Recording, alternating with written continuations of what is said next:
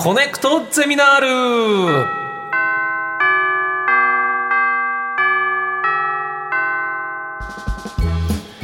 この時間毎週さまざまなジャンルの講師の方が登場しあなたの知りたいという知識欲にコネクトする学校です、うん、コネクトゼミナール略してコゼミ。コゼミ、はい、24時間目の授業は闇学です。闇です真っ暗です、うん、さあ今回の講師の方お招きしましょう。中野淳さんです。どうぞ。よろしくお願いします。中野です。よろしくお願いします。お願いします。改めて中野さんのご紹介です。中野さんは文筆家として闇を歩く、うん、東京夜散歩など闇にまつわる著著書著書を多数発表している。一方、はい、夜の山や街を歩く闇歩きガイドとしても活動する闇の専門家でいらっしゃいます。闇の専門家。よろしくお願いします。はい、まあ声もちょっと低めで、ただ非常にあの穏やかな、はい、あの方です。はい、そうですね。闇を好きになってから穏やかになりましたね。ああ、そうです。か。闇っていうのは、伝統がついてるとこも闇ですか、夜。そう、いや基本的には伝統なしのところ、なしのところが闇だ。闇。ナイト俳句っていう単語もなんかよく最近ありますけど、それに近いですか？闇そうですね、はい、あのそもそも闇に興味を持ったきっかけっていうのがナイト俳句でもともと山が好きだったんですけど、はい、まあ、たまたま高尾駅で電車がなくなって、うん、でまあ、山は好きだったのであと懐中電灯持ってたんで、うん、じゃあちょっと暇つぶしに夜の山に入ってみるかと思ってちょっとなめた気持ちで、深夜2時ぐらいだったんですけど、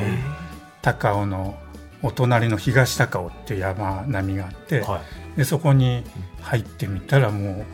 うなめてたんだけどうわっていう感じの本当に森の中なんでほとんど真っ暗でででもほとんど真っ暗でもずっと続いてるような本当はすぐ近くに八王子の町とかあったりするんだけども、はい、もう本当に闇の世界がずっと続いてるようなそれで目が慣れてくるとそのモノトーンで、えー、目目の光を受け取る視細胞が変わるんですけどモノトーンで受け取る視細胞になって、はい、それでモノトーンの森の世界がぶわっと広がってうわこんなになるんだと。でこういう世界を必ず夜必ずこういう世界が広がってるのに、ずっと無視して生きてきたんだなこれは怖さというよりやっぱそのモノトーンの知らない世界が広がったという。まあもちろん怖さ込みですけどね。でも最初は怖さばっかりだったのが15分30分経って目も慣れて心も慣れてくると逆に安心感に変わってくるんですよ。闇に包まれてる安心感。目が慣れてくると色彩の感覚が変わるってことなんですか、はい。うん、そうですね。あの昼間は、えーと、網膜の衰体っていう視細胞で見ていて、はい、暗くなると肝体っていう視細胞で見るんですけど、はい、全然別の視細胞で受け取るんですよ。で昼は低感度のカラーなんですよ、うん、で夜は高感度のモノクロなんですよ、でだから慣れてくるとすごく暗くてもかなり見えるけども形は分かるけども色は分からないこれ誰でも必ず慣れてくるとそういうふうにそうなります。そんな境地に到達したことがないかもしれない。これは気になります。だから昼だと赤が一番目立つんだけども、夜だと反射率の高い白が一番目立つ。で赤はもう黒と同じで完全に山に沈んでしまう。ちょっとそんなところから今日はいろいろ教えていただきたいと思いますが、じゃあ中野さん今回の講義のテーマ発表お願いします闇学入門、うん、豊かで美しい闇の世界。やっぱりお声がいいですね。闇っていう感じの。怖さが、ね、豊かで美しいという世界ということですが、うんはい。改めてどういう世界ですか？やっぱりでも闇っていうとやっぱりどうしても怖いとかネガティブマイナスな印象なんですけども、うん、そうですね、はい、あの人間猿もそうですけど人間は基本的に中高性昼に行動する、うん、昼の光、中高性ものなので、はい、だから夜の感覚って苦手なんで、うん、だから当然闇に対して恐怖心、その感覚はあまり働きにくいので恐怖心を持つっていうのは当然ですね。はい、はいでまあ闇っていうのはその死の世界にもつながりますし。だからすごくその恐怖と結びつきやすいもの安いですよね。はい。でも美しい豊かでってのはどういうことですか？それが実はあの結構日本独自の特殊な事情で、日本独自はい。で、えー日本人はすごく古代から闇に親しんで闇と闇の中で遊んで、うんえー本当に闇の中からいろんなものを受け取って、えー文化を築いてきたっていうすごい特殊な、えー闇の中で遊んでっていうのはそれは肝試しとかそういうことってことですか？肝試しも入りますね。でもあの、まあ、例えば蛍狩りだったりとか。ああなるほどなるほど。お月見なんていうのもそういうことその一つにもなったりするのかまあ、月が出てるとかなり明るいですけど、そっか。でもはい現代からするともう闇に近い、本当に暗い夜の世界をあの月見もそうですけど、月の出を待つ月待ちっていうのもものすごく流行ってでそう待ってる間は闇ですよ。ね、闇の山の上で待って、月が出てくるのを日の出を待つみたいな感じで、月の出を待つ行事っていうのがあったりああそういうこと。ってことは日本独自ということだということなんでちょっと一つポイントがあるということなんで、ちょっとそちらを発表お願いいたします。はい。日本の闇は柔らかいこれ何に対して日本の闇は柔らかい？どういうことですか？えっと地球儀を見て日本と同じ中緯度、ま、真ん中くらいの緯度はいのところをこう地球儀をぐるっと回して見てみると面白いんですけど、日本以外の中緯度の、えー陸地ってほとんど砂漠か草原かものすごく乾燥した地域なんですよ。でだけどそこで四大文明とか、で現現代でも先進国だったりとか、そういうのがその中緯度のところに固まってるんですけども、はいだから当然人口も多い。ですけどもでもものすごく乾燥した地域ばっかりなんですよ。でし湿潤な、えー潤った地域っていうのは本当に日本丸ごとその国全体が湿潤な、えー国っていうのは日本ぐらいしかない。であとまあ中国の一部だったりとか、はい。まあアメリカの一部だったりとか、まあ、一部はあるんですけど丸々国ごと湿度がしっかりあるのが。湿潤っていうのは日本だけなんです。はい。で中緯度ですから温度もちょうどいいんです。で、えー森に囲まれてる、えっ、と世界全体の森林率って30%くらいなんですけど日本は70%近いんです、うん。イギリスなんか10%とかですから、ああそうなんですか。はで、えーカラカラに乾いてるのがその中緯度の基本なんで、そうすると空気中に水分を水蒸気とか水滴を含まないから、クリアに何でも見えてきて、ほう。お月様とか星とか、みんなクリアにギラギラ輝くんです。はあ月明かりがよりはっきりしてる。そうですね。で星明かりもそうですね。星も。だから星の文化はその特に乾燥した地域で発達したりするんですよね。はいはいではい。その狼男だとか月明かりが人を狂わすっていう考え方っていうのもやっぱりそのギラギラした月から。ちょっと尖ったような明かりだから怖さをそこに、月明かりも怖く感じる鋭利な感じに。そうですね。で星明かりもそうで。であんまり月夜から怖いと思ったことは俺はないなやっぱなんかまろやか日な雰囲ですよ気ですもんね。それ日本がし湿潤だから、温暖で湿潤なので僕はあの高温多湿じゃなくて適温多湿って言ってるんですけども、はいはでそうすると空気中に水分がいっぱい含まれてるんで、うんはい。そうすると月もまろやかに水分を通してみるのでおぼろ月だったりおぼろ月じゃなくてもまろやかな月で星もまろやかで、だから天文学者にとってはあまり嬉しくないんですけど、クリアに見えないなるほど。でもそうすると照らすものが柔らかだと当然闇自体も柔らかくなる月夜も柔らかだし闇も柔らかになる、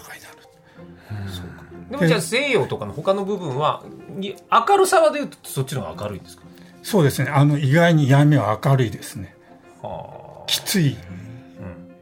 怖い怖くてきついですけど、えーあ明るさで言うと闇は結構明るいですね。日本の闇の方が暗いです、でその木が茂って森の中だったらもちろん真っ暗だし、うん。で森とは行かなくても結構木陰になったりして、その暗さもありますし開けたところでも月明かり星明かりがまろやかででまろやかだとやっぱり暗い。だけど暗いけども柔らかくて優しい。なるほでなので親しみみやすい。親しみやすい、で適温なのでその意味でも優しい。あ極端に寒かったり極端に暑かったりしないので、まあ最近はちょっと夏すごく暑かったりしますけど、それでもあの熱帯とかに比べればうん。すごく気持ちのいい季節がすごくたっぷりあると。他の国は闇とそうやって遊びみたいなことあんまり日本ほどやっぱほとんどないですね。あそうですか。やっぱりその対決する対象あああなるほど。光が善善と悪みたいに分かれてるんだね感覚うんあー。じゃあまあ夜遊びに出かけるなんてこともあまりこう基本的にないですね。特に日本の日本人の特徴はその山で遊ぶっていうのがあったんですけど、日本であ山で遊ぶなんてちょっととても日本以外の国では考えられないですね、じゃあそういうことがあるってことでじゃあ日本の闇との関わりについての次のポイント、えーお願いします。じゃあ長野さん発表お願いします。日本人は闇遊びの達人だった。闇遊び。さっき出た。ハモっちゃった。ね。ハモっちゃったね。まあそれはさっきも言ったホタルとかそうですよね、はいうん。ホタル狩りってあの昔のホタル狩りというのは本当にほとんど何も持たない明かりを持たないで、暗い中に出かけていってるんですね。そういう浮世絵とか見ても何にも提灯とかなんとかってないんですよ、であのホタルの光を楽しむっていうイメージが今ありますけども、昔はむしろホタルの光を作り出してる闇を楽しむ。ほう。闇の方を楽しそうですね。その平安時代の清少納言の枕草子ですと、あの春はあけぼのって有名な、はいはいその後に夏は夜月の頃はさらなり闇もなお蛍の多く飛び違いたる。またただ一つ二つなどほのかに打ち光てゆくもおかし雨など降るもおかしって言って、そのまあたくさん飛んでてもいいんだけども一匹二匹ふわっと飛んでるのがいいと。で雨は降ってるのもいいねみたいなこと言っててうん。そのこの季節の梅雨の季節のあの雨が降るっていうのは本当に暗い、さっき言ったように、あの葉が生い茂る季節ですよね。で雨雲もすごく低く垂れ込め、でそういう中で蛍が飛ぶっていうのは本当にものすごい一年で一番暗い闇の中に一つ二つの蛍の光がふわっと飛ぶっていう。だからもう圧倒的な闇の中のもう仮想へ仮想血気光が、それをめでるって感じですね。それはなかなか善悪で表現するところではなかなかなさそうですね。ねうんはあ。じゃあそういうことも昔から日本は闇遊びが。そうですね。これ例えば、うん。ああと秋の、えー虫聞きというのもあって虫聞きスズムシだったりマツムシだったりそう美しい音色の虫の音を聞くためにわざわざ夜出かけていく野山に出かけていくという。それでまあ水教な人は一晩中虫の音を聞いて楽しんだとかっていう。やっぱね西洋は昆虫の音はなんかもう騒音にしか捉えないみたいな騒音に聞こえるみたいなそうですね、アメリカなんかセミがうるさいって言って殺殺虫剤で 駆除するらしいです。じゃあもう昔からその虫聞きみたいなのも名所有名なところとかもいろいろあったんですか？そうですね。江戸だけでもいろいろいくつかあって、まあ、一番有名なのが道館山。西日暮里のあたりですね。はいはいはい。あと、えー上野の不忍池だったりとか、王子の飛鳥山だったりとか、えー広尾港区の広尾の原って言ってたんですけど広尾のあたりだったりとか向島のあたりとか、まあ、いろんなところにありましたね。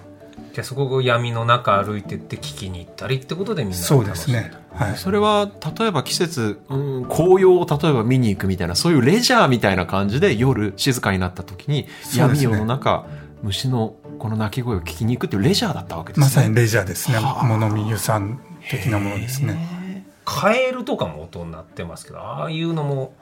昔カエル河津っていうのは古代はイコールカジカガエルのことで、はい。カジカって川の鹿って書いて、渓流山山のあの川で、えーすごい綺麗な声で鳴くんです。知ってますかね？カジかカエルには思えないような、えーその鹿の声に例えられるようなルルルルルフィーフィーフィーみたいな感じ。ですごい綺麗な。でそれをめでる、えーまあ河津キキって言い方はしなかったんですけどまあ虫キキと虫キキと並んでそんな河津キキ的なものもすごく流行っててで江戸の町にそのカジカ帰りを物売りが売りに来たりもしてたんですよ。で虫キキはもちろんそのスズムシとかマツムシとかあとセミの日暮らしとか、そういうのも売りに来てたんですけどそれと一緒にカジカガエルも売りに来てて家でカエルを買ってその音色を楽しむでうちのカエルが一番いい音色だみたいなその戦いもあったりしたらしいです。そうですかそんな捉え方で楽しめるものを日本は独自の文化であったということですが先ほどあのミトンさんが言っていた夜のピクニックみたいなこと言いましたじゃあ3つ目のテーマ発表お願いします夜のピクニックは日本の伝統的レジャーやっぱそういうことなのか。昔からあったんですねだからね。そうですね。その夜のピクニックってあの恩田陸さんの,、あのとても売れた小説があれが茨城県の水戸一高っていう高校の伝統行事なんですけど、でそういう高校に伝統行事が、えー中学とか大学にも似たようなものがあったりするんですけど、それが続いてるのが不思議なんですけどそれを元をたどっていくとどうやら、えー修験道の世界に山伏の世界に結びついていってで、えー山伏たちが室町時代の後期くらいから、えー一般庶民に登山の手ほどきをして、一般庶民のグループでこうこうっていうんですけど、まあ、クラブみたいなもんですね、それでを案内して富士登山だったり、いろんな霊山日本各地の、えー信仰のある山に連れていくっていうその登山まあ団団体登山ですね、それがすごい室町後期から庶民の間で流行って特に江戸時代中期以降から爆発的に流行ってでそのスタイルが夜中に登って日の出を拝むというスタイルだったんですよ。はあ。これ日本いや夜って危ないじゃないですか。印象としては、これ治安が日本はいいからこういうことがなってたってことあるんですか？他の他の時期ってあんま夜外出るなっていう、ねえなんかそんな印象ありますけどね。そうですね、まあさい最近というか、まあ、近代以降だと治安っていうのはすごい重要ですけど、まあ、江戸時代とか、まあ、治安というよりも先ほど言ったやっぱり闇の優しさ日本の闇の優しさっていうのはすごい大きいんじゃないかなと、そうなのかその時代にヨーロッパはどうだったかっていうと、はモンブランとかにアタックしてたんですよ。要するにか冒険として鉱山に特殊な人たちが挑戦してたんですよ、でそれも夜夜ではなくうん。昼の山にアタックしてたんです。でその時代に日本人は庶民が富士山に登ってたんですよ。とんでもないですよ。ねあでしかも夜ですなんか対決する対象なんですね。自然っていうのがヨーロッパ。そうですね。だと。そうね、うん、日本だと何かこう親しむというかそこでこう一緒に遊ぶみたいな印象ですよね。全てに神が宿るというかそういうところが、うん。まあ、そこに入っていってうん。そこにあの守っていただく包んでいただくみたいな、は特に山の場合はその昔は山中高いって言って山があの世だっていう。で山登りっていうのはあの世に行くと、で夜に行くとなおさらあの世に行った感じが本当にするんですけどもで装束も衣装も白装束死に装束を着ていくんですね。でそのまま富士登山の装束であの葬られたりするんですよ。でだから本当に一回死んで、えーぎ義死その死ぬ真似をして、で再生生まれ変わってくるっていうのが、その登山夜登る登山だったんですよね。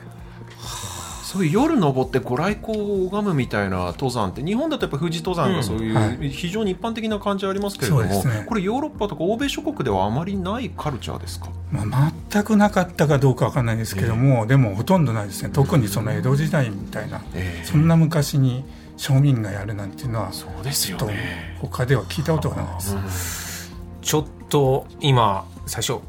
暗闇だとモノクロに見えるっていうのがちょっと気になるんですけど、今実際にナイト俳句をしてみようとなった場合に気をつける部分とかポイントを教えていただきたいんですが、まああの昔のように山伏が連れてってくれればいいですけども、まあ、僕はそういうツアーやってますけども、まあ、なかなかツアー参加するのは難しいっていう場合はいきなり一人で行くのはやっぱりとても危険なので、まあ、まずはそもそも昼の山に慣れていただく。あまずはね、はい、昼の山登りを知らないでいきなり行くのは危なすぎるんで,、でまあ、ある程度昼の山に慣れてる方は、まあ、とりあえず高尾山あたりから、うん。えー安全優先でトライしていただいた方がいいかなと思います。なるべくならやっぱ一度経験したことがある人と一緒に行って。そうですね。はい、はい、じゃあおすすめまずは高尾山。そうですね。ででも慣れてきたら、えー、東京の近場でいうと箱根とかも素晴らしいですね。箱根イメージだとなんか国際的な温泉リゾート地みたいなイメージですけども、うんはい、それは本当に谷の方だけで、うん、山の中入って登り始めたらもういきなりものすごいくらいです。でもう天の川とかも見えて星空もものすごいし、えー、だから温泉が歩いてる感じでは全然わからないとんでもない世界が箱根の山の上にあります。はあ、ちょっと未知の世界だ。な、うん、時間が違うだけでね。ねえ。はあ、ぜひそのモノトーンの世界、うん、気になるところでございます。うわあ。っという間時間が終わりまして、うん、もう一回な何で見てるって言いましたけ？どモノトーンの時の目は、えっと、あの肝体っていう視細胞ですね。網膜の網膜にある肝体気変に火に干すって書くんですけどちょっと難しい。ちょっとこれは体験してみないとわからないということで、ね、最高でございました。家の中でももう真っ暗にして、うん。えー、10分すれば艦隊がああそういうことか。そういうことか。まずそこだ。はあいうことでございます。さあ授業おしまいということで、うん、今回の話もっと知りたいということは集英写真書から出ている中野さんのご著書「闇学入門」ぜひ電子書籍等でお求めください、はい、ということで、えー、他に何かお知らせなどありますか？先のツアーとかってのは行けるんですか？応募すれば。そうですね。あのホームページとか、えー、ツイッターで速報してホームページとかで紹介してますんで。で、まあ、ちょっとこの秋にまた新しいナイトハイクの本を出すんで、はい、それちょっと書いてたんで最近サボってるんですけどまた秋からツアーも再開しますんで、はい、ぜひネットでチェックしてください。ということでございましてコネクトゼミナール24時間目の講師は文筆家中野淳さんでした。どうもありがとうございました。ありがとうございました